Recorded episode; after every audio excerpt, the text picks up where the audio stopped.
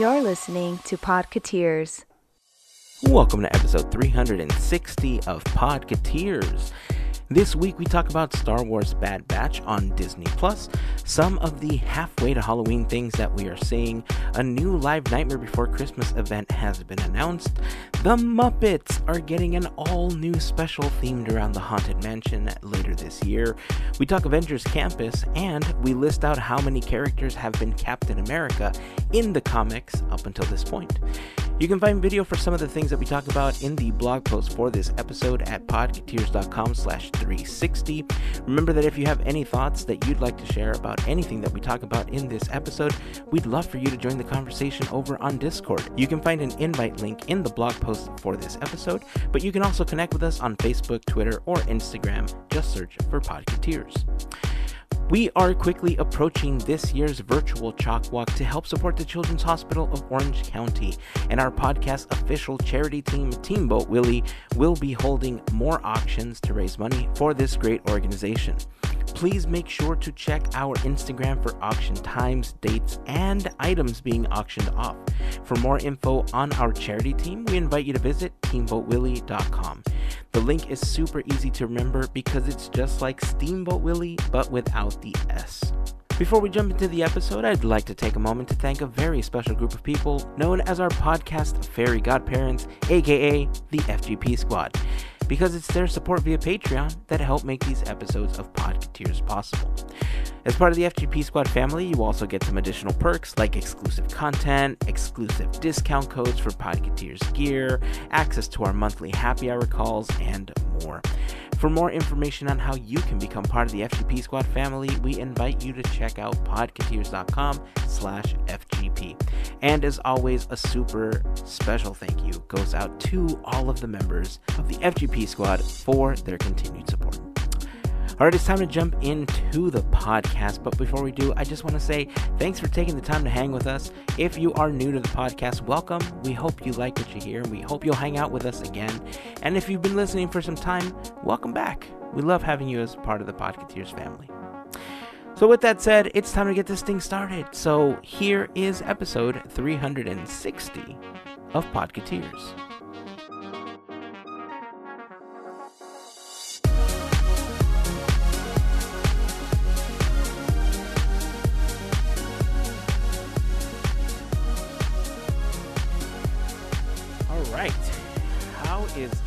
Everybody doing so far? Good, good, good, good. Yeah. Yeah. New week, a lot more posts coming from Disneyland as people are, I think, having the Disney hangover. I've seen a couple of people post that uh, Disney conditioning is a real thing. You know, Oh, where where the quote unquote Disney shape we get into, uh, especially if we were annual pass holders, where we have a chance to walk around the park and we're able to not get winded, essentially walking from the parking structure to the elevator is a real thing. You know, there's people that are huffing and puffing for a couple of days after. And uh, have you guys seen any of those posts? Oh yeah, and I've experienced it myself. I starting to go back to work. Um, I've realized and noticed that 14 months off, I I don't have the stamina anymore to lift anything, to walk around anything. I'm beat at the end of the day. I was uh, about a month ago. I was picking up some uh, rocks for our garden area in the front yard, and I lifted four of them, and it took the wind out of me, and I had to take a nap. I'm right there with you, dude. Those naps come in super handy now. I can't imagine doing uh, 30,000 steps at Disneyland and Right. uh, being able to walk the next day. Easily I like would be a- 10 miles. I would be Yeah, a bowl full of jello at the end. right? have to rent ECVs for everybody and we can just scoot around. or or we can do as the old cast members did and just take those uh, Autopia cars for a joyride down Main Street. Oh, yeah. But we would never do that. Not Nope. cool. But Nope. wouldn't that be fun though? I 100%. I thought you were gonna bring up the old California Adventure uh, Segway tour. oh God.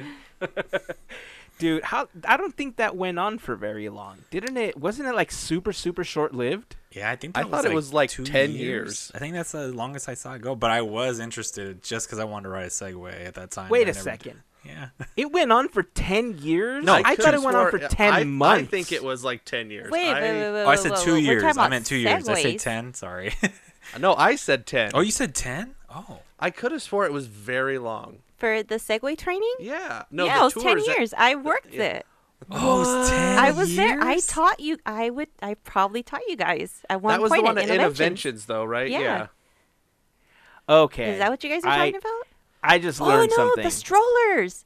No, you're right. This is something else. Yeah. Remember how um you were able to rent them? You're right. Gosh, that was a brain fart. There was Huh. a, Okay. at California Adventure. There was a guided tour where you could do a Segway. Yeah. That was the one that I was Oh, thinking just of. kidding. But I don't know how long that lasted. Well, it started Oh, in that was a while. 2007. Okay. So Yeah, I that bet was a you it while, ended too, About, yeah. I bet you it ended in 2012 when they re- they did the refurb. You're probably that exactly did take right place in the morning. Yeah, it was- remember it was that. before the park opened. Yeah. I didn't do it though, I but never I did remember that happening. Okay, yeah, I I just learned something.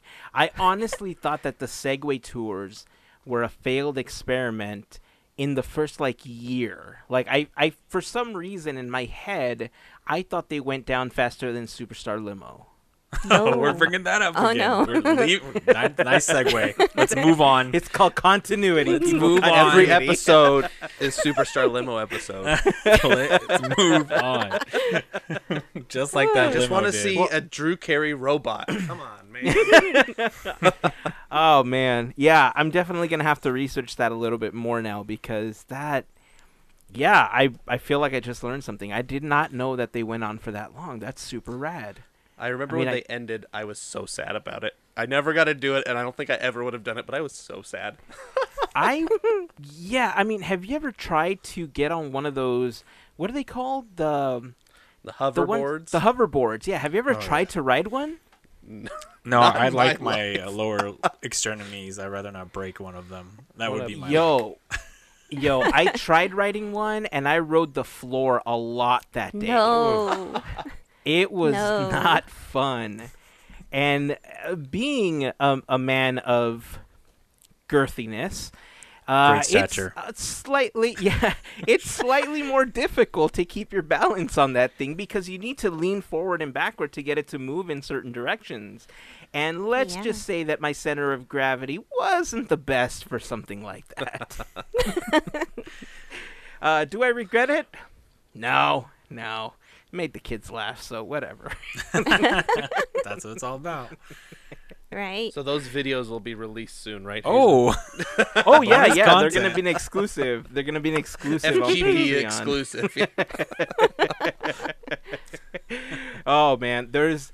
It's funny because I think there's plenty of videos that exist of me doing ridiculous things when I was younger. That there's a part of me that hopes never see the light of day. I mean, you're those not hard alone. drives are burned. You're not alone. oh man. Well, uh, it's been an interesting week, challenging at times, but uh, overall good. I think. Mel, you had a chance to watch Bad Batch, right? Yeah, I, know got that to was recently it. released. How was that? It's actually really good. Um, it takes place after episode three, so if you're familiar with that, then you're gonna be okay. Um, the story is actually really really cool because you're stepping into the shoes of a clone, so you get to see everything happen how they would do it or how they would deal with it, and um, so these group of guys, they're actually um, defective. So they're actually a band of their own. So it's really cool to see this happening while the other stuff is happening as well. It's really interesting. Um, but I want to say I'm kind of confused as to why the second episode is half the size of the first one. like the length. Yeah, because Oh. the first one was about an hour, and the next one is, you know, half. Oh.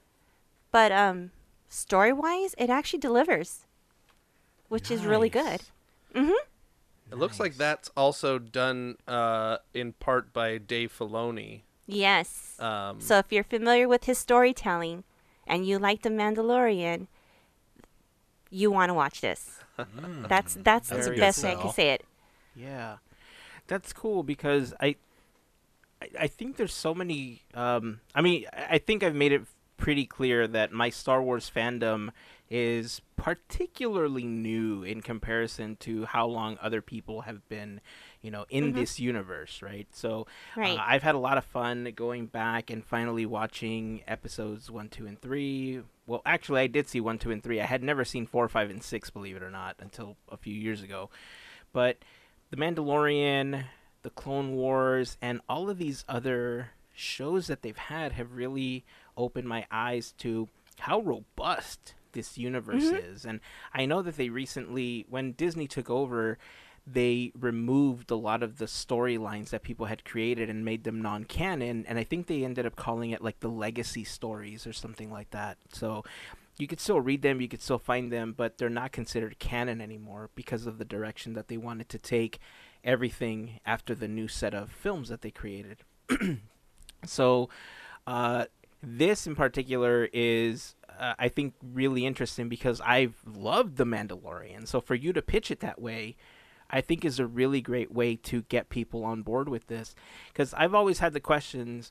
I, I, I think in the story, like Finn is supposed to be the child of refugees or something like that, but I've heard other people talk about Finn as a clone, you know, but then we found out that Jango was technically a clone, or I'm sorry, Boba Fett was a clone, I think, of Jango, and like it's there's so much that I'm learning about the Star Wars universe that I think this is just going to add to that, and I'm so excited that you're pitching it that way to me right now. Well, you're welcome. but I'm on the same boat as as you. I don't know as much as well, so I'm actually learning. So it's it's that's another thing. If I have to tell you, if you don't know much about these characters, you're gonna learn. So that's that's a cool thing. You won't feel lost. Right on, right on. Uh, Andrew and Larry, are you? Is one of you going to be considered our Star Wars resident knowledge base? Because I think Mel and I fall into a very similar category in our fandoms. I mean, um, I, I mean, I might know a little bit more, so I mean, I guess I could take that mantle on if we need to. Um, my Star Wars uh, fandom is also relatively new, um, but I've gone on some deep dives in researching mostly just the the films. Noth- nothing. I haven't watched any of the animated series or anything like that, but I'm not opposed to it. So um, I don't know about Larry, but that's that's I'm kind of almost in the same boat as you guys. So Okay, okay, that's fair enough. That's fair enough. Yeah. I love Star Wars. I mean, for me, it's. I think what the problem that I'll have just straight up, I'm a little bit too much of a purist when it comes to Star Wars movies. Like when I saw that Bad Batch was an animated series, I immediately thought of the Clone Wars shows, and I've heard so many good things about Clone Wars, but I have myself have not partaked in watching those. So that's a bit of a, a hard sell for me. But the thing that gets me on this one is what you guys just mentioned right now is that the um, creators and some of the writers, the same ones behind The Mandalorian, and it does have some, you know, writing credits to George Lucas, I believe, this set. I don't know if that's just because it's buying from the same Star Wars, like they're using the characters and likeness, or if it's actual, like, writing credit, because it could be just the characters. But I think for me, I am a bit of a Star Wars kind of I wouldn't say full on geek. I just know a lot about it. Like I, I'm I'm not gonna say like fully hardcore, but I could I would be happy enough. I just didn't want to jump on no one's ta- like toes to be like I got this. No, not at all. I'm definitely not in that realm of I got this. I think for me it hits like in a, a place of yeah, Star Wars was always a big thing for me, and I was happy that it was incorporated through Disney through Lucasfilms technically, but it wasn't a Disney franchise in the beginning. Right on. Yeah, I mean, honestly, if none of us become that expert, it's fine because I think we can bring somebody on the podcast that can teach us a little bit more about it, which I think would be super fun to have that conversation. Um, and if we're all learning about it, I mean, we're all learning about it, right? Like we're we've Right. joked before how we're not historians, but we're I'm gonna redub us now as budding historians because I think we we dive deep into some of these things enough that when somebody asks a question, I do my best to try to answer that question if I have the answer to it. So. Well, maybe it's time to redub ourselves as budding historians. But you Armchair know. historian. There you go. yeah, armchair historian. That's what it'll be. but we're definitely not, you know, at the level of some of the better known writers in, you know, the Disney category. So, um, yeah, maybe one day, 50 years from now, I will be. But right now, nah. I like that term, Andrew. Armchair historian. I know more about Star Tours than Star Wars. nice. I know a little Nice. bit more than that. I'll go into that. I, I'm with you, Hazen, on speaking of Bad Batch. I I think I'm with you. If this has anything to do with the development of kind of behind Finn's story, which I always thought was really interesting, that was a huge part in watching that series of movies when he took off the mask, being a clone, tro- uh, you know, a stormtrooper, and that was like. I- It was in the trailer, if I remember, like one of those things of him pulling it off. That was like this huge reveal of like that doesn't happen, right? So if this Yeah. has like Bad Batch has that tie into it, that'll be really cool. So I think I am gonna jump on this. Uh, Melissa, thanks for the reference because that gives me a little bit more background to want to watch something like this. I, I like I said, I'm a little bit. That's my problem. A little bit of purist because I'm so hooked on live action rather than the animated series of Star Wars. Right on. Well, if uh, again, Melissa talked about how this one falls just after episode three, and as far as we know, as far as canon content is concerned, there is a lot of it because there are years of it. And back in episode three thirty eight. We ended up talking about what the official canon timeline is for the complete Star Wars saga, starting and and this is actually in chronological order, not necessarily in release order, but we posted a list in the blog post for that episode if you are interested in checking it out. It's the complete Star Wars saga, including a video of the holiday special. If you've never done yourself the favor or disservice of watching that in the past, do it. Say that you've done it and bask in the glory of Life Day. Uh, but the list starts with episode one, The Phantom Menace, and goes all the way down to Forces of Destiny, which was a series of shorts that were released. Uh, and it also includes The Mandalorian. We're just going to have to figure out where Bad Batch ends up falling between uh, Solo and episode three. I don't know if it happens before or after, but I think we're going to have to include Bad Batch in that story. And I- I'll just do my best to try to update that list every time a new Star Wars property comes so that people know what the official Star Wars uh, saga timeline is. So, uh, again, if you want to check that out, head over to the blog post, podcateers.com slash 338, where you can see that official timeline. Uh, let's take a, a little bit of a shift here to the parks because it looks like there's been a lot of buzz this week about us being halfway to Halloween. Halfway to Halloween. this is how we really scream. Halfway to Halloween. everybody scream. Everybody scream. Taking Podcateers ideas for Halloween. I mean, not. It sounds like it. I don't know if it's official, but look, if I start seeing holiday decorations, either Christmas or Halloween in May and June. After that episode where we talked about how I think they could capitalize on this halfway to Halloween and halfway to Christmas thing, Disney, Yep. I'm gonna expect a check, yo. well, well, well. What have we here? Oogie? Is that you? Podcateers, huh? Ooh, I'm really scared. Well, we're not very scary. That was cool. That was good. I love it. that was. Uh, what's been your favorite thing about halfway to Halloween? Mel, I know you got some products that are going to be coming out in the Oddmouth shop to celebrate halfway to Halloween. You you posted a picture of the hitchhiking ghost that I thought I was know. particularly awesome. I am excited. Thank you. It's oh, it's been a dream to finally bring these guys together. It's like yay, goal reached. So what what is Disney exactly doing as part of this? Because I know that there was obviously the halfway to Halloween, but there was another announcement with one of your favorite properties, right, Mel? Yeah. Oh my gosh. Um. Okay. So Halloween is back, and who else to announce that Halloween is back, but the Pumpkin King himself, Danny Elfman. So there is going to be a Nightmare Before Christmas live to film concert October uh, 29th. And that's going to take place over at the Banc of California Stadium. And tickets actually go on sale this Friday after the episode drops. Yeah. It's like this soon. So May is kinda nuts. 14th. yes. May All right, I can count. Yes.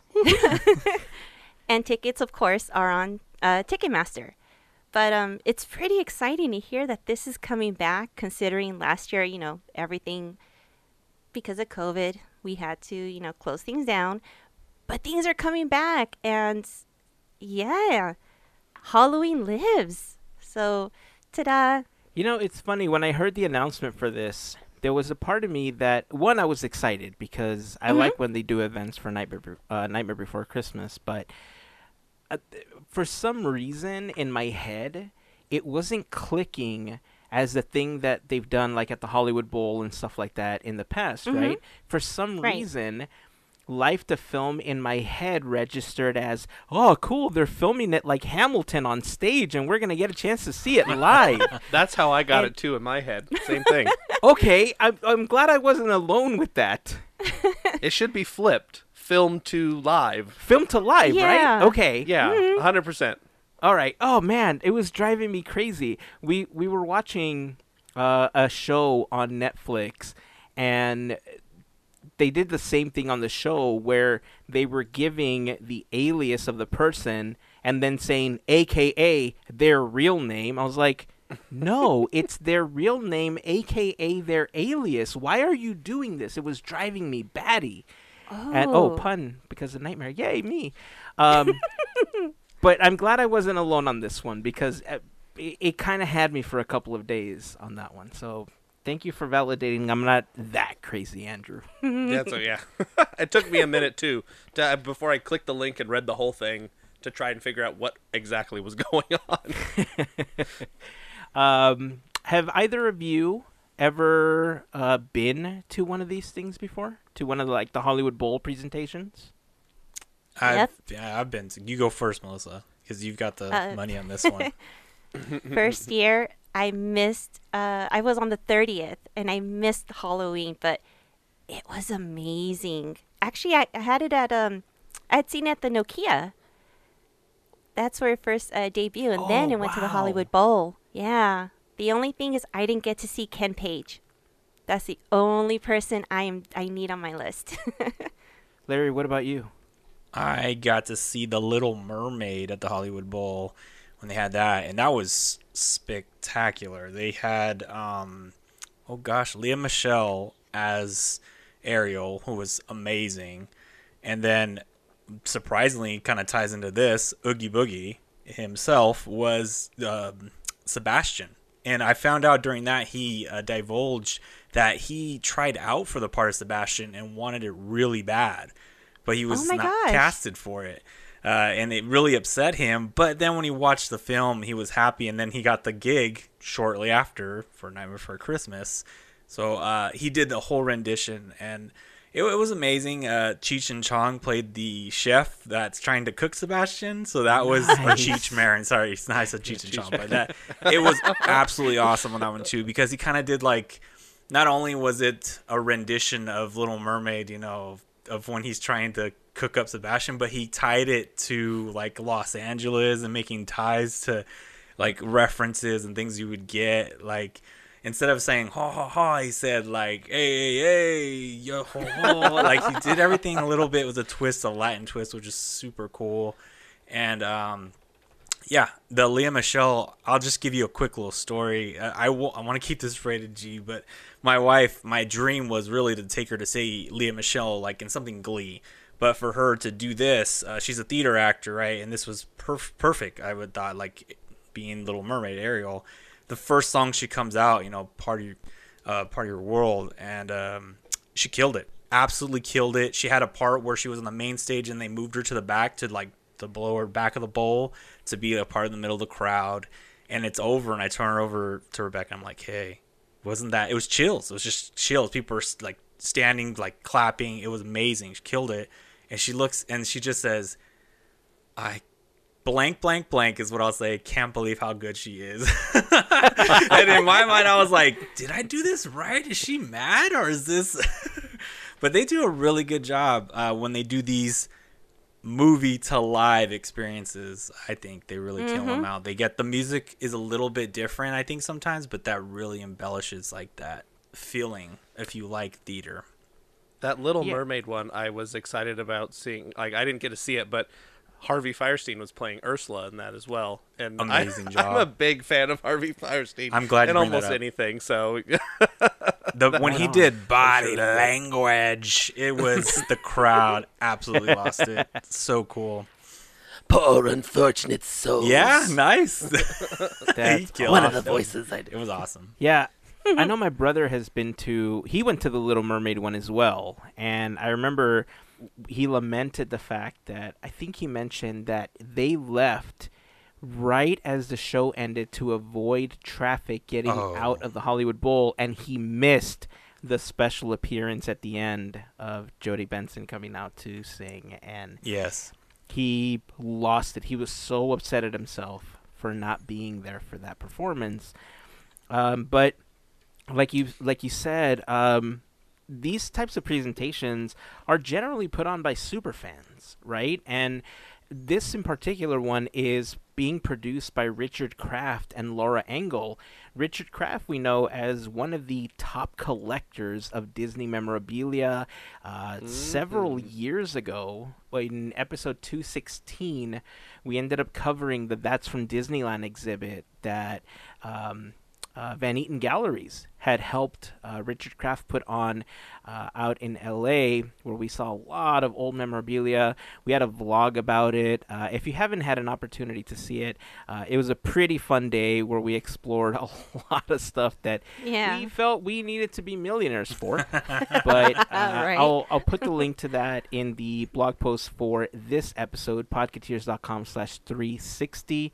Uh, I'll even put a link to the Star Wars episode so you can see the list that we were talking about earlier. But uh, yeah, I mean, again, super fans, when they put on this type of event, this type of production, you know that there's a lot of care that goes into it, and they're going to do it justice, right? Mm-hmm. I have faith on that. Richard Yeah. Kraft, he um a thing I heard recently about well recently a few months ago when uh Halix became big again.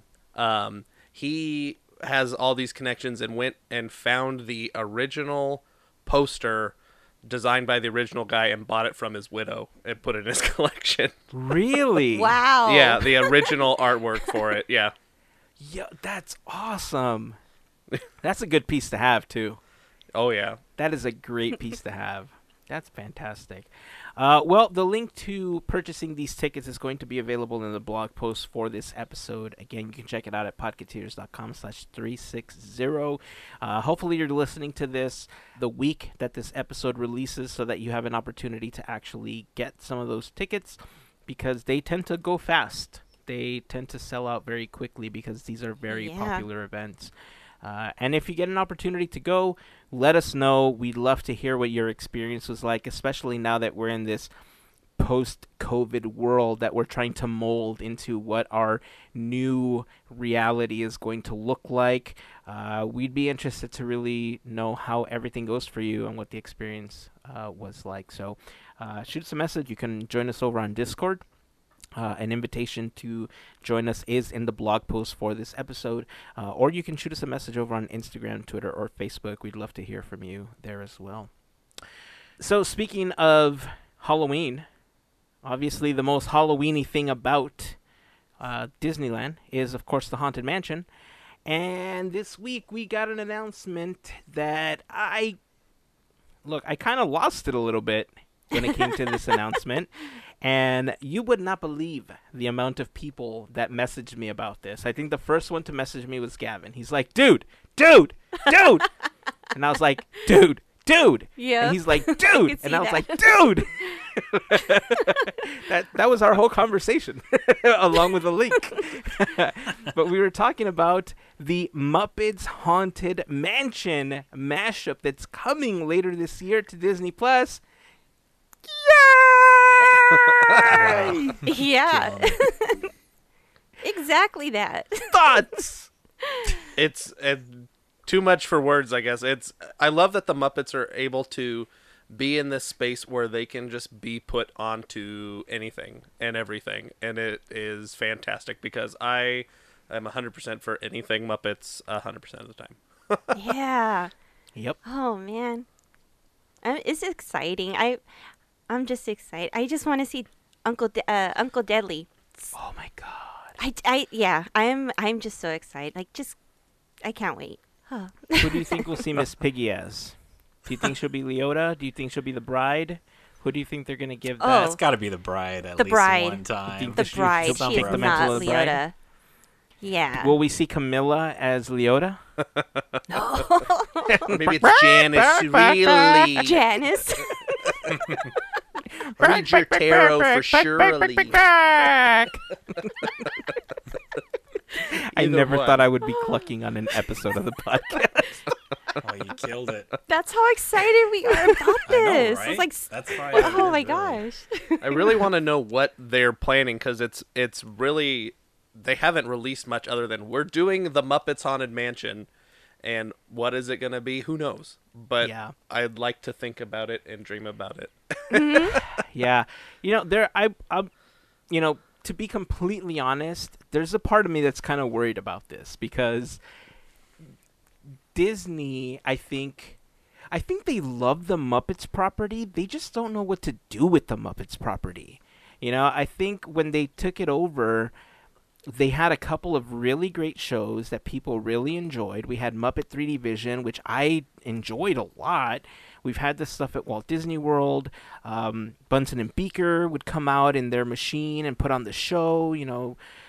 So there's been good stuff with the Muppets, but a lot of the newer things that they've done, I feel, have in a way fallen flat. Uh, personally, one of my favorite things that they've done in recent years was the mockumentary thing that was kind of like The Office that they did on ABC. The love that Muppets. show. Yeah, yeah, yeah. 2015. Loved that. That I only thought it was lasted so a year. done. Absolutely loved that show. I would love for them to revive that. Like I think that one was way better than Muppets Now. Like I enjoy Muppets Now, but the Muppets mockumentary I thought was far superior to it. Muppets now felt like they were trying too hard. Like Yeah. were- Yes. it- yeah. Instead of you know the Muppets are known for at least in m- more recent history doing their take on something. And then the Muppets now is like doing their take on the Muppet Show in now online, which was Yeah. kind of weird. Um, Yeah. But yeah, it's I'm gonna come at an angle with this one a little differently. I enjoyed Muppets now. I think for why I enjoyed it is because they were trying to. I know, and it makes complete sense to what you guys are saying because they were trying to do something where it's literally what they're doing is like that new vlog style YouTube, but playing the Muppets trying to play to this, right? What I mm-hmm. liked about was the short but sweet consumption of the Muppets, but like they're still following their comic guidelines. And I really some of the segments on there, like the cooking show and um, Franz had a game show or Han, Hans. Did I say that right? Franz or Hans? Fran, Franz had a game show. Pepe, Pepe Tepe. it. That's it. He's a prawn. Pepe the King. Prawn. Yeah, and he's referenced in this trailer. So I did like it, and I think it was a good attempt to try and bring the Muppets to keep them relevant, other than just like Muppet babies. And that's why it goes back to that same comedy. I feel like the Muppets had what it was like an office setup for that one. Mm-hmm. And I'm excited. I just wonder. Does anybody know if it's going to be a series or is this going to be like a special where we just see one episode where they're doing Haunted Mansion? I believe it's a special. From what I Yeah. what I'm getting, I believe it's a Haunted Mansion special. So I whatever that means. Yeah. Um, I'm thinking yeah. it's going to be somewhere between 40 minutes to an hour of, of a special. And there's a part of me that feels that that's where they're great, especially how they're being handled now. Uh, unless new control is taken of the Muppets, for them to be able to do a series the way that the Muppets should do a series, similar to the Muppet Show. Uh, again, I guess that's what Muppets Now was supposed to be, right? But uh, I think Andrew said it best. It just felt like they were trying too hard with it. I think if they dialed it back, they could get a lot more out of Muppets Now and do exactly what you're talking about, Larry, where they really truly bring that new vlogging experience. Uh, it just it I don't even know how to describe it, but I it, it's hard for me to like I liked it, but I didn't hate it. Is hmm. the best way I can talk about Muppets now. So that's I think what worries me about this one that they're going to push too hard and that it will be like this Gonzo going into the haunted mansion, vlogging with a gimbal and talking about meeting the 999 happy haunts. And I think there's a there's a way to do it, and I think there's a way to tell an intriguing story. You know, we have a haunted mansion movie, which at first I wasn't too keen on, but years later, having watched it again, I understand where it fits into where Disney wanted it to. They wanted a family friendly version of the Haunted Mansion, and I can appreciate it now, years later, for what that was. Now, I think they are obviously trying to give the Muppets something cool to do, which I'm all for. Like you said, Andrew, I'm uh, like I'm all about anything they put the Muppets into. But I I do worry that that this is gonna fall flat if it's done wrong. So I think as more information gets released about who's producing it, who's writing the story and everything, I think we'll have a better understanding of what we can expect with this special. I I understand where you're coming from because I'm a little afraid, but is Disney going to butcher the beloved haunted mansion? No, I don't think so. Um, no, there's it's it. I don't think so. And honestly, I'm gonna just put it out there in the universe. I do not care if they give us a complete right through of them just giving us the whole mansion like how it is. Mm-hmm. cool totally cool i'd be okay i think i'm just i'm not gonna put so much expectations i know they they i have faith that they're not gonna do mansion wrong Yeah. I'm, gonna, I'm gonna put it out there Hmm. those are my vibes Did, did any of you ever watch that backstage video with Tony Baxter walking around the haunted mansion, just talking about the history and talking about all the props and everything? no Okay, so I'm sure I have, but I don't if you remember. search for it on YouTube, it's super easy to find. But there's a couple of Mhm. videos of him floating around where he just walks around the mansion. That's exactly what it is. Just telling you the history, talking about the props, talking about the development, all that good stuff, right? I, Mhm. I, like you said, Mel, I wouldn't be opposed to Gonzo just walking around giving us the history, and just Right? him and Camilla just getting afraid of the props reacting to him. yeah He's in the Like, even if stretching room and just stretches the whole stretching Yeah. room like he does it. Oh my god, Right. that'd be so funny. His legs are super long. Yeah. hey, look, Camilla, my pants match the drapes. that was my horrible Gonzo, by the way. um, so yeah, I, I am looking forward to this. You know, truth be told, I am looking forward to this. But there's uh, I approach it with a bit of apprehension because of how they've handled the Muppets. But uh, I think as we find out more, I think we'll be happy with what we end up getting. Uh, look. I'm hook, line, and sinker for a lot of the stuff that's on Disney Plus, and even if it flops, I'm still gonna watch it, and I'm gonna rewatch it because it's Haunted Mansion, and I'm not even gonna care. I'm gonna love it for what it is. And, you know, Give us more watching it. Muppets. right? Uncancel the canceled Muppet things. Nice. And That's good. I I gotta say that I also love the fact that the announcement for this came uh, within the same week span of us celebrating Hatbox Ghost Day because hashtag yes it's a thing. But Yes, I love the fact that it came during the same week, so yeah. Did you guys watch how? Did you go through the whole thing on how it was uh, supposed to be announced? Like how you're supposed to discover the announcement through No. the Haunted Mansion videos? Yeah, you're supposed to. They're like, okay, here's uh, halfway Halloween, and we're gonna be talking about the history of the haunted mansions, all the all the haunted attractions. So there was YouTube links and they were interactive videos. You would click through, and you'd uh, you know, we first segment of the haunted mansion, second segment, third segment, and then the last thing was the Uncle Deadly video announcing the Muppet thing. There's, I believe, there's one for Disneyland, Disney World, Phantom Manor, um, and maybe Mystic Manor. I didn't watch all of them, but yeah, there's a series of videos that are quote unquote interactive that led to the announcement. But a lot of people kind of just got the last bit of the video. So there's this whole Haunted Mansion uh, interactive video thing that was through the Parks blog, I believe. Um, Oh, Interesting. I'll send a link to put in. That's- Now the I gotta find That's it. That's cool. Yeah, it's it's really cool, and um, I believe it was just it was. I don't remember who was talking about it, but it was some Imagineers, I believe, um, talking about uh, just history, and you'd step through these videos. It was very cool to watch. Um, great information, and then it ended with the Muppets. So Oh Great my on all god. fronts. Okay, so i- if I can't find it, uh, hopefully you can send me a link because I not only definitely will I watch it, but I'll see if I can put together a playlist where you can watch them chronologically in the blog post for the episode. That Ooh. way, people get a chance to experience that as well. Because Yeah, I found out very about it when I got the Google alert that Disney's Instagram account had posted it. Mm-hmm. So I I completely missed that. That's super rad. I love that. Mm-hmm. Okay, well, uh, there's a couple of Marvel things that we're going to be talking about in a moment. We're going to talk about Avengers Campus opening soon. But before we do, I do want to remind you that this episode of Podcateers is brought to you by a fantastic group of folks known as the FGP Squad, our podcast's fairy godparents. Uh, FGP Squad is the name that they have given themselves because Podcateers Fairy Godparents is way too long to say every single time.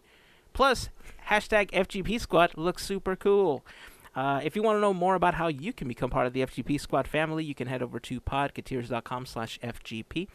Uh, as part of the FGP Squad family, you get an opportunity to join us on our happy hour calls. You get discount codes. You get uh, free merch at times. We have giveaways and all sorts of good stuff. Additional content through Patreon. So if you have any questions, feel free to reach out to us. You can talk about it in on the Discord server. We even have a dedicated area for the FGP squad on the Discord server as well. Uh, so again, if you want more information on how you can become part of the FGP squad family, head over to podcateers.com slash FGP. And to all of the members of the FGP squad, we just want to send a huge thank you for your continued support. Uh, Avengers Campus. I'm excited. Yeah. Sweet. We're getting closer and closer to the opening date of Avengers Campus.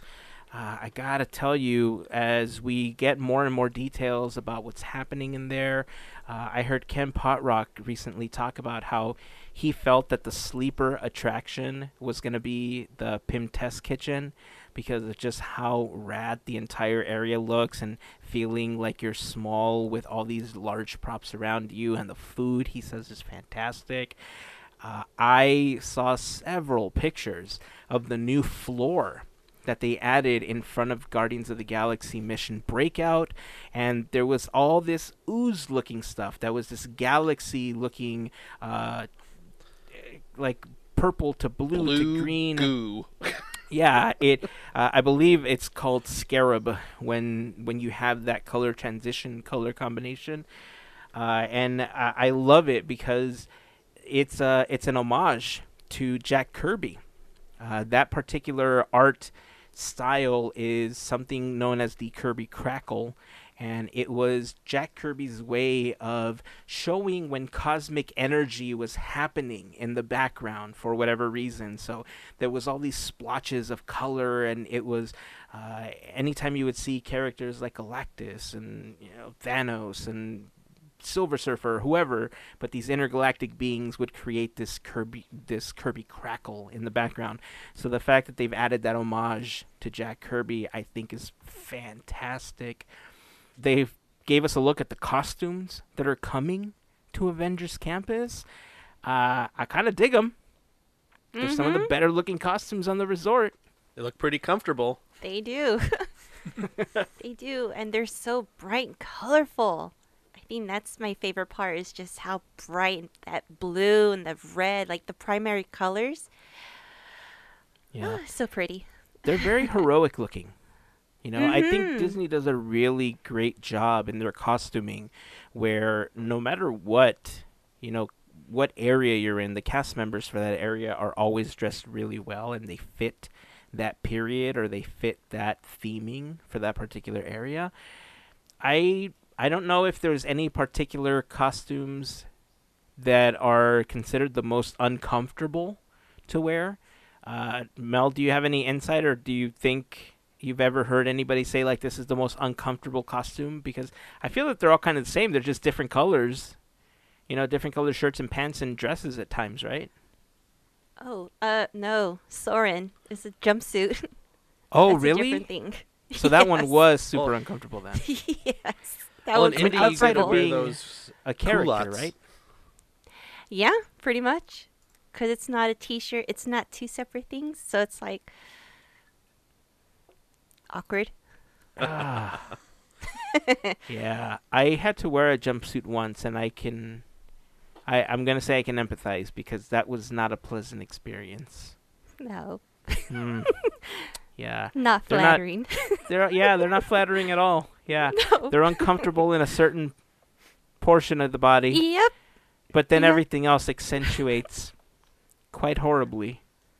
So yeah, Mm-hmm. yeah, okay, all right, all right. yeah. but you don't have to worry about your pants falling down. there you go. That's true. a big Nice. plus. That's very true. On no the belts or suspenders. Right on. Uh, well, uh, I did want to talk a little bit about since we're talking about Avengers Campus and we're kind of gearing up for a lot of Marvel content coming. Black Widow is coming very soon. Loki's coming very soon. We just finished up Falcon and the Winter Soldier. Uh, this is on the heels of WandaVision and, of course, the end of the Infinity Saga. And as we prepare for the next phase, you know, we briefly talked about uh, a lot of the films that are coming as part of the next phase for the MCU. Uh, but one thing that I found interesting was that I, I thought back on a conversation that we were having when we were discussing, you know, Sam taking the mantle of Captain America and how uh, Larry was particularly upset about Bucky not taking the shield and becoming Captain America. Now, in the comics, in the comics, Bucky has actually become Captain America, and he was one of the better Captain Americas. And I, I'm going to talk about that in a, in a moment. But if I, I don't think a lot of people know that. Uh, I, I think in, in the MCU we've seen three versions of Captain America, right? We've seen Steve, we've now seen Sam, but we also saw uh, John.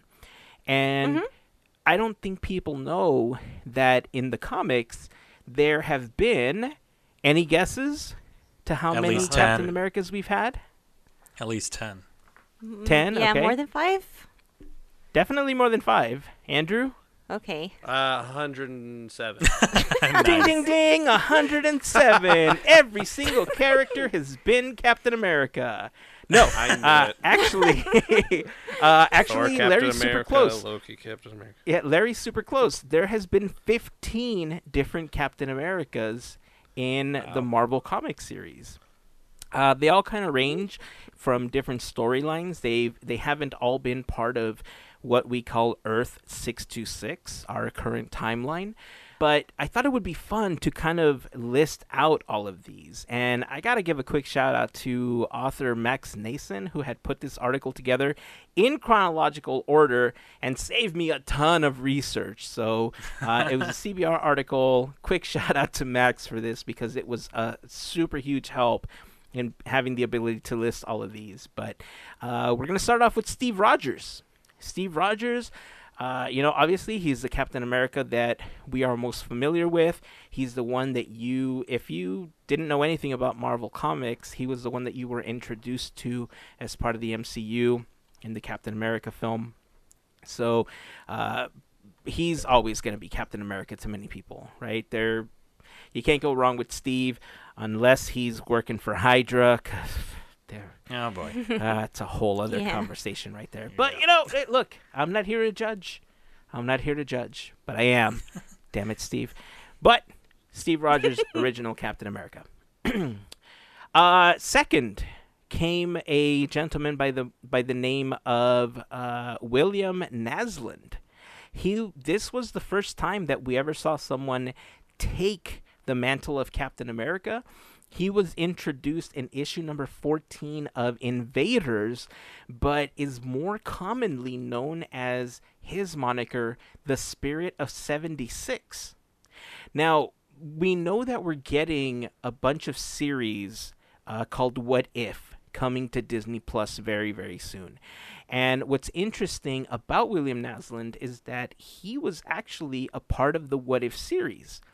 So this is purely speculation on my part, but uh, it would be nice to see this character as part of the What If series. You know when they produce those, and they may not be.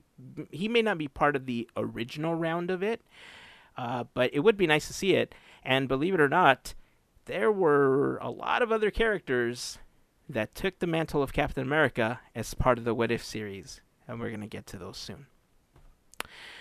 The next Captain America uh, was also known as the Patriot. Jeffrey Mace uh, was a name, or is a name, that a lot of fans of Agents of S.H.I.E.L.D. might recognize because he was the replacement director of S.H.I.E.L.D.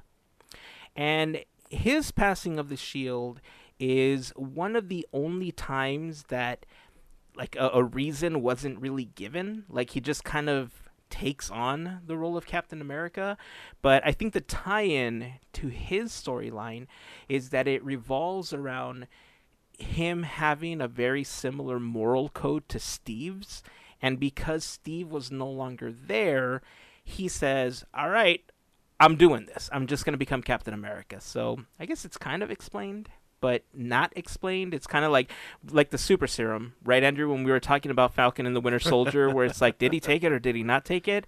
It was like one of those things where just like all of a sudden he's just Captain America. So it's kind of Boom. assumed that his moral Ah. code linked him to the character. That's fun. Uh, let's see. Our fir- our fourth Captain America is one of the least known versions of the character. Uh, this was William Burnside. He was originally introduced in a comic called Young Men in issue 24, but it was 20 years later that he took the shield to become Captain America in issue number 153 of Captain America back in 1972.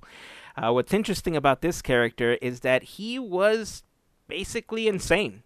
He was, uh, I think he was clinically insane and obsessed with Steve Rogers.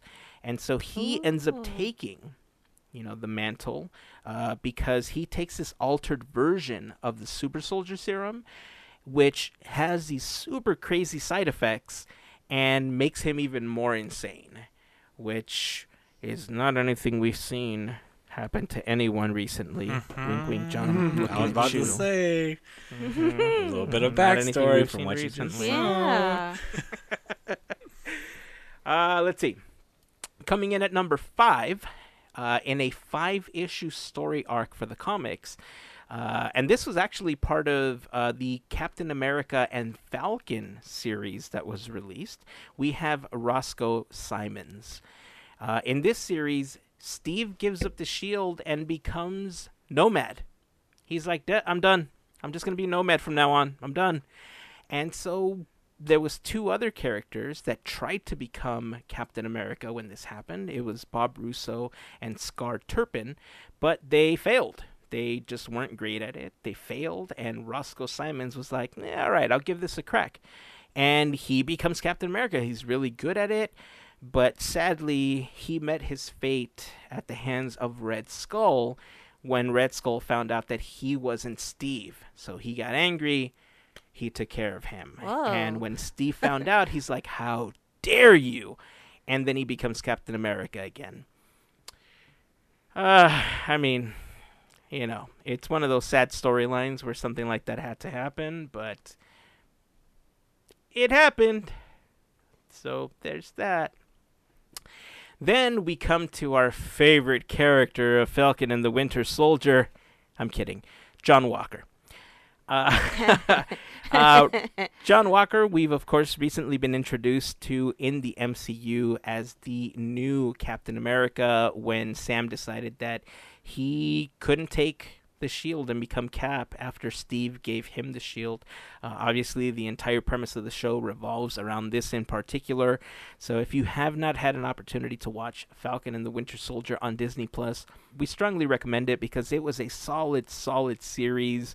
Uh, it explains a lot. It does really well at setting up uh, a lot of the other series that are coming up, including uh, some ideas that I've had revolving in my head of how they're going to tie in to some of the other Disney Plus series that are coming soon. So do yourself a favor, go watch it.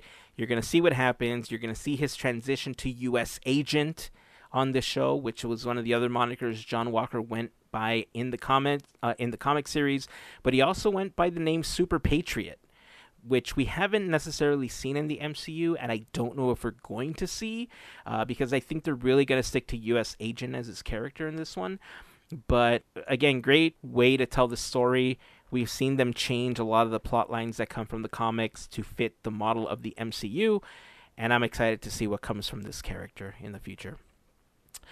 Uh, now, another character that we were introduced to in the MCU as part of Falcon and the Winter Soldier is the next person to take the mantle of Captain America chronologically in the comics, and that was Isaiah Bradley.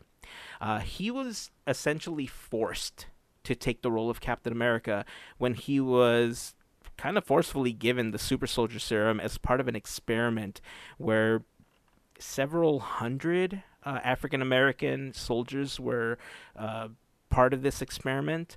And uh, Isaiah is one of the very few survivors, if not the only one, by the time we get to Falcon and the Winter Soldier on Disney Plus, where uh, he somehow ends up in jail because he's found to be uh, a, an enemy of the state when he tries to f- uh, free uh, a POW camp, I believe, and he serves 17 years, gets let go, uh, is sworn to secrecy to never talk about the fact that he was uh, Captain America, but uh, the story arc in Falcon and Winter Soldier, I think is very redeeming.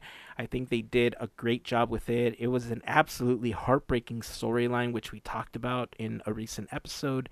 But uh, again, go watch Falcon and the Winter Soldier. It's so damn good. Go watch it. so good. Yeah. Uh, next, we finally get to Larry's favorite, Bucky Barnes. Bucky, Steve's best friend, took the shield when uh, Steve died in Captain America issue number 34. And his story arc, I think, is one of the greatest ones in the lineage of Captain America because it wasn't, uh, hey, you were forced, hey, you were this, hey, you were that. He took it because he believed in what Steve represented, but it was also a redemption story arc for all the bad stuff that he did as the Winter Soldier, which we see a little bit of that in Falcon and the Winter Soldier, but man, the years that Bucky was Captain America in the comics are some of the best written stories that they have. So if you have an opportunity to go back and read those, oh, it's so good. Read that series, like read that span of comics if you ha- if you can. Have you had an opportunity to to read any of those, uh, Larry? I read about three of them, the ones I have had like been able to find online, and that was kind of one of my bigger things uh, because at the time I think oh, the one I watched, he was the one I watched, the one I read. He was specifically avenging something he had done with Hydra. So when we were watching um, the new series, the Winter Soldier and Falcon series, I thought, wow, this is really tying into what you know his book that he had because I think if I'm right, he does reference that book also in the Mhm. comic a little bit. So Yeah. those, from what I remember, those things were tied in, but just like Marvel, they tie these things in together, and then they still tell the story, but they put their own twist on it. And I still, if another cell, I'm still happy at the outcome. But that was my main building factor, without trying to like ruin any eggs for anybody, like give a spoiler that was that was it. That was what i thought oh those two things he has the most combination of having a sentimental value to captain america. I think that was the thing like his it was his best friend. You know steve rogers was his main dude. And i just thought not to say that sam didn't deserve it but they played that plenty in this new show why he is i mean the story of isaiah i really didn't know. And now when we cover it now it's like holy cow that is insane. So yeah that's that's Yeah. about the background i had Yeah. Uh, now I can tell you that uh, if a lot of the comics obviously are not available in print form, and if they are available, they probably cost a lot. And with the release of something like Falcon and the Winter Soldier, there's going to be particular ep- uh, issues that are going to be way more expensive than others. Uh, so uh, for a while, I actually had a subscription to a service called Marvel Unlimited. This is not an ad. Uh, I just I, I want to let you know because if you're interested in reading some of these older comics that are out of print or super expensive, Marvel Unlimited is a great way to access those comics because uh, they have like a seven day trial, and if you give it a shot, uh, try to read as much as possible if you don't want to pay for it, or at least go back and pinpoint the storylines you want to read. Uh, but after that, I think it's like ten bucks a month or twelve bucks a month or something like that. I think Uh, you're I think yeah. you have to pay. Yeah, I think you have to pay annually in order to get it like super super cheap. But if you pay like a year in advance, it comes out to like five dollars a month which I thought is is almost the cost of one single comic these days. And if you can swing the entire year, I think it's probably the best deal for it. Again, not an ad, but if Marvel Universe or Marvel Unlimited, sorry, wants to sponsor us so that we can talk about it, I will be more than happy to because uh, I used this for a while. This is how I learned a- about a lot of these older storylines a few years back, and it also gave me an opportunity to read some of the issues that I was missing ranging all, all the way back to like the Civil War series because that was one of my favorite series that that came around. Uh, but the Civil War like official official books was only like three or four, but the story itself spanned over like 16, 20 like issues. Like it was several dozen that you know it spanned over. It built up to it. It did really well. Um, but yeah, I, I strongly recommend that if you are a Marvel fan and you want to catch up with it. A lot of the stuff that Larry was talking about, a lot of these characters, you'll get an opportunity to see them. And again, if you only do like the trial, go read Bucky's story arc. Read the ones where Steve passes away, Bucky takes the mantle.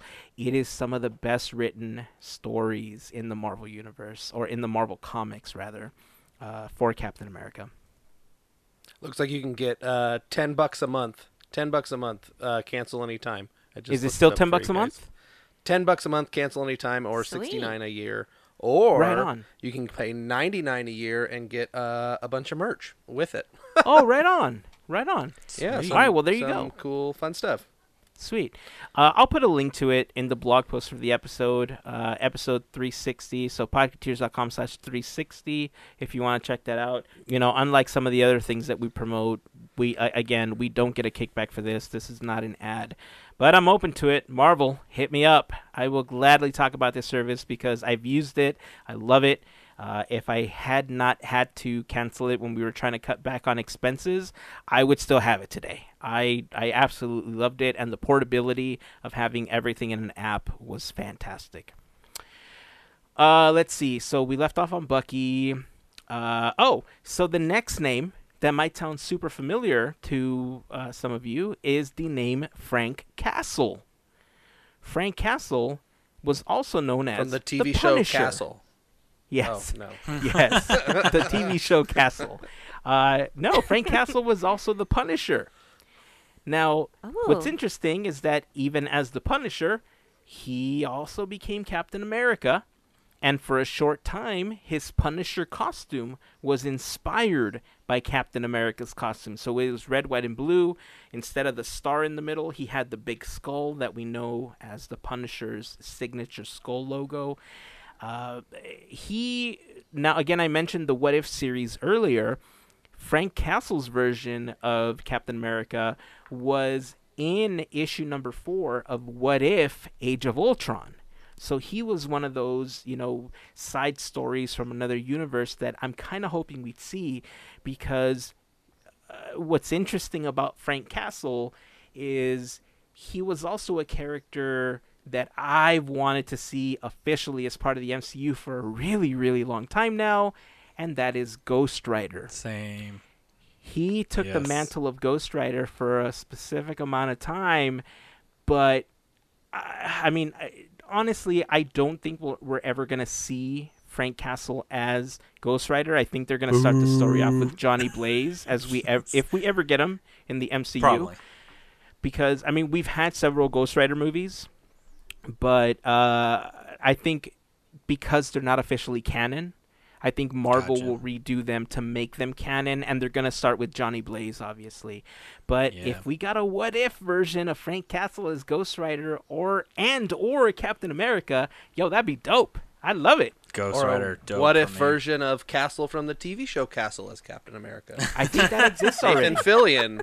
Nathan That I- Fillion as Captain America, right? I think, oh, Okay. oh, dude, Disney, he would be Disney great. Plus. That's Castle. He's Castle, I think. He's got the jawline. Oh, you know what? That is a good casting role. But What a deep but pull. um, did you did you guys watch all of Agents of Shield? I don't know how that falls into um, the MCU and how much it's tied in because I know it started out being tied in and then wasn't. But they did have Ghost Rider in yes, that series. That was like in Yeah. season two, and they did. They played. well, and and through like it, he there I think season four there was like a whole Ghost Rider season. It was nuts. oh, okay. Um, so I don't know how that plays into the MCU because it's kind of like adjacent, but uh, there is another uh, portrayal of uh, Ghost Rider. It's kind of cool. I yeah so there's been there's been several versions of um, of Ghost Rider, and uh, I think the one that's in Agents of Shield isn't Johnny Blaze. I think it's Robbie Reyes' version of Ghost Rider, isn't it? that sounds correct. I correct. think you're right. Yeah, yeah. And Robbie was the one that took uh, the moniker of Ghost Rider when Johnny Blaze wasn't Ghost Rider anymore. Uh, I think there's been three or four like officially in like this timeline uh, that we're currently in, but Agents of Shield, I don't think is considered canon to the MCU storyline, but there was inklings of a lot of Agents of Shield during WandaVision. Like there was a lot of little Easter eggs, like with the Hydra soap. The there was a lot of things that can tie it back, and I think they'll do their best to retie them in into future series.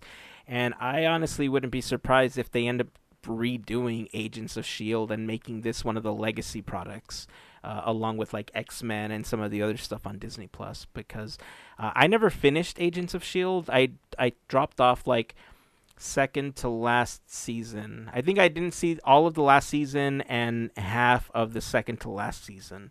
But I know it was really popular. I know it was really good. And Agent Coulson is by far one of the best characters that's come out of the MCU in general. And I I'm a fan. You know, I I really wish they would work on just making that show part of the MCU canon. To be honest with you, but since it wasn't I mean, it like started Marvel, Yeah, it started out being like originally part of it. They're like, okay, this is you know we're having these events from the movies in the first season at least, and then it kind of just went a different path. Yeah, it Yeah. tied Um, directly into Age of Ultron. I think the Mhm. I think that's where it was kind of leading to in one of the episodes at the end of the season finale, if I remember. Um, I just like that that they also have Ming Na Win. Wen sorry, didn't I say that right? Ming Na always Wen, mess it yeah. Ming Na Wen, Yeah, well, yeah. she's in that too. She's the backup pretty much for Coulson. I think she's called the Cavalry. I think that's like her nickname in that one, which is pretty cool. that's a cool Yeah. nickname. and and it's a shame too because uh, I think it's part of the same worlds that we ended up losing, or actually it was more of a shared world because when Netflix was doing all of the Marvel stuff, the six series that they produced, which was Daredevil, Jessica Jones, Luke Cage, Iron Fist, Defenders, and The Punisher. Uh, a lot of those were pretty well done. Uh, I will admit that there was some episodes that were super stinkers, and some series that were like, eh, okay, you would have been better off without this one. But overall, they were pretty decent, and the fact that they decided not to tie those in officially makes me feel like they're going to reintroduce those characters on their own terms in their own storylines that have been modified to fit the phase 4 and phase 5 you know that's coming for Marvel uh, in the MCU later on. So uh, who knows? I'm pretty sure that we'll see it uh, again. Frank Castle as Ghost Rider don't think we'll ever see that Uh, Robbie Reyes we'll probably see way way later on, but if we ever get Ghost Rider in the MCU officially, I'm pretty sure it's going to be the Johnny Blaze version to start everything off. And so yeah, and Castle Castle. yeah, or Fillion Castle Castle. Yeah. Castle. Castle Castle. I don't yeah. know his first name. Castle. His name's Castle. anyway, the next Captain I'll take your word for it. uh, okay, so after Frank Castle, we have our current Captain America in the MCU, Sam Wilson.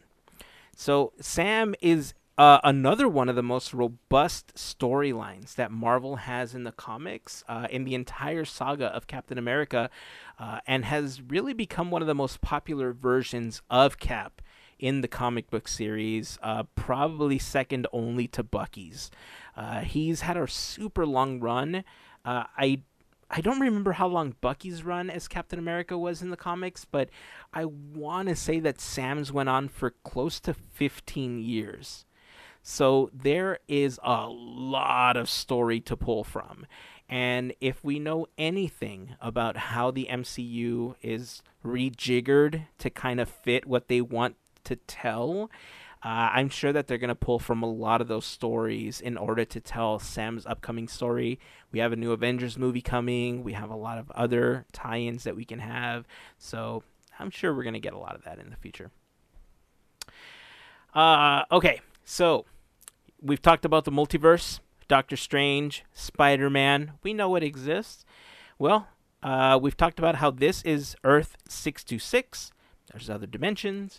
On Earth uh, uh, 65, I think, is uh, another Sam that took the shield of Captain America, except that this is not just Sam Wilson, it is Samantha Wilson. Samantha is actually the first female character to wear the Stars and Stripes and wield the shield. Uh, she was a soldier that asked Peggy Carter in this universe to become Captain America as part of Project Rebirth, and uh, also was a Shield like operative. She was one of the main assets that Shield had uh, for quite some time, so it was pretty easy for them to just make her Captain America. So I thought that was pretty cool that they gave the shield uh, to a female character. On Earth 298, speaking of the multiverse, is one of the more popular multiverse comic series. It's also known as the 2099 universe. Uh, and in this universe, we also have our second female Captain America, Roberta Mendez. Uh, Roberta was actually a test subject, very similar to how Isaiah or some of these other characters became Captain America, except that Roberta was first was forced to become a super soldier when she was forced to serum because she was the wife of one of the Alchemax operatives. And so when they were trying to find test subjects, they were like, "Just give it to your wife," and he's like, "No, no, give it to your wife. No, give it to your wife." Okay. And so he gave it to his wife, and she became a super soldier and also Captain America. Uh, what's cool about her version of Captain America is that she did go on to fight as part of the Avengers in this universe, and honestly has one of the coolest costumes uh, that Captain America has ever had. It was very high tech looking, super cool. But I got another one that I want to talk about as well. Uh, okay, so we're almost done. Just a few more to list here. Uh, speaking of uh, characters in uh, the non Marvel universe, but Marvel universe belonging to Netflix, on Earth 616, our third female Captain America was the daughter of Luke Cage and Jessica Jones. Her name was Danielle Cage. Uh, I thought it was super cool to have the. I, I always like it when they take the children of existing superheroes and they kind of morph them into new heroes. We've already kind of seen that in WandaVision with uh, Wanda and Vision's kids. We are going to see them appear later on in the series. I, I mean, they kind of disappeared at the end. Spoiler alert. But it's not the last we're going to see of Wiccan and Speed. I guarantee you. With Avengers coming up, we're going to see Wiccan and Speed again. I know we are. So uh, it was kind of cool that the daughter of Luke Cage and Jessica Jones took the mantle for quite some time. Speaking of children of uh, Marvel power couples, our fourth female Captain America, yes, fourth female Captain America, Wow. was the daughter of none other than Steve Rogers and Peggy Carter. That's right, Sharon Rogers was the next female Captain America. Uh, and this was at a point, uh, this was a storyline that was part of Marvel's Future Fight series where Steve wasn't frozen at the end of World War II. So instead of defrosting him, you know, like they did in the MCU, uh, he just goes on to become this old dude, retires, uh, and Sharon was an agent of S.H.I.E.L.D., you know, was following in her parents' footsteps, and just becomes Captain America. You know, it was the next best thing for her. Now, her silver and blue costume is definitely one of the coolest ones that they have as far as these high tech looking costumes. I think this version of the costume would fit super well in the MCU right now. It was just really well drawn. I love it. Uh, but I may be a little biased because I think in the storyline, her her shield isn't the traditional shield that Steve had. It was a new, unique shield for her. Uh, and it's been said that her armor and her cool new shield were a gift from Tony Stark. So, look, I may have a tiny bias Ah.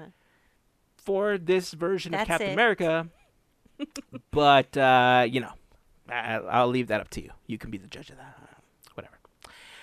uh, finally, we get to the latest Captain America in the comics, at least, and that was none other than Steve Rogers' spouse, Peggy Carter. So, believe it or not, Peggy was actually uh, part of the Earth 86315 universe. And uh, she ended up taking, uh, she was a part of the Super Soldier program. And when Steve died, Howard Stark actually convinces her to become a part of the program, leading her to become the next Captain America for that universe.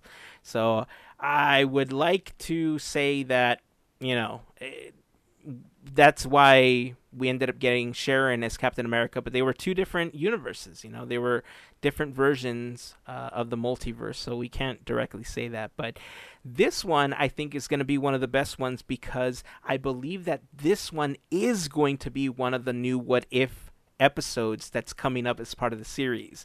So I think Sharon, um, I'm sorry, I almost called her Sharon. Um, I think Peggy's run we are going to see as Captain America in the new What If series. And so there you go. That's your listing of all of the Captain Americas that we've had in the comics so far. There's way more than I knew about. I got to tell you, when I started reading this, when I was researching it, there was a handful that I had no idea were Captain America at any point. But some of them were so short lived that they're not common names. You know, obviously we have Bucky, we have Sam, we have John, uh, Isaiah learned about you know not too long ago. But yeah, I I don't know. There's so many great stories that I think we can tell here that I hope that they pull from all of these, especially once we completely up the multiverse, or when we completely open up the multiverse in the upcoming Doctor Strange film and then the new Spider-Man film that's coming up. Yeah, and you can uh, have uh, you know go to all the different Earths. Earth six two six, where Stitch is Captain America. You can do. oh, dude! Uh, somebody, an artist out there, please draw Stitch as Captain America for us. I love it. I would love to see that. That's fantastic. Uh, were there any on here that were completely, completely new to you that you just had no idea about? The Rogers Uh, family. Nine of them. Of Ten of them. I mean, I guess it's hard to Yeah. quantify, right, without having the list in front of you. So I'm sorry. That was a that was an unfair question to ask. Uh, Let, let me ask it this way. Let's flip it. How many were you aware of prior to this list? Three. Yeah, one, two, yeah, three. Yeah, three. Okay. The ones in the movie and the TV show. nice. Six. Larry? That's where Six I of was at them? six.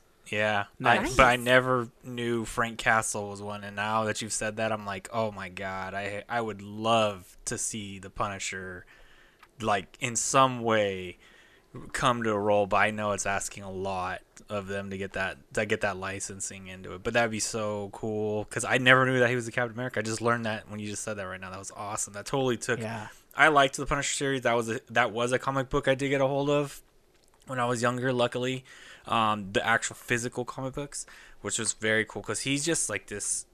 And then the new article that you shared, he's like this. I'm just gonna say it, he's just an ultra bad mamma jamma of a guy, and he's got like this backstory.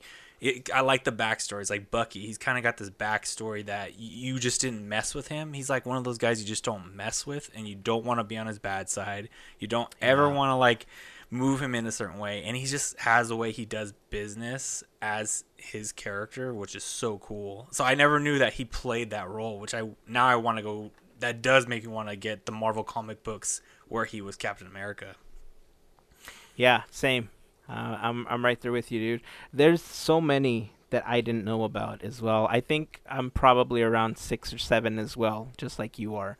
Uh, again, I the I never actually knew that. One, I never knew William Naslund's name. Like I had no idea who he was, but I knew of the character, the Spirit of '76. But I didn't know mm-hmm. that he was actually Captain America, and they called him the Spirit of '76. I thought that was just like his name. Like he was supposed to be this like representation of Uncle Sam or something, you know, during Right. that series, and he just happened to be fighting crime or something. So that was completely new to me. Uh, Jeffrey Mace I only knew about because of Agents of Shield. I I would have not known any other way.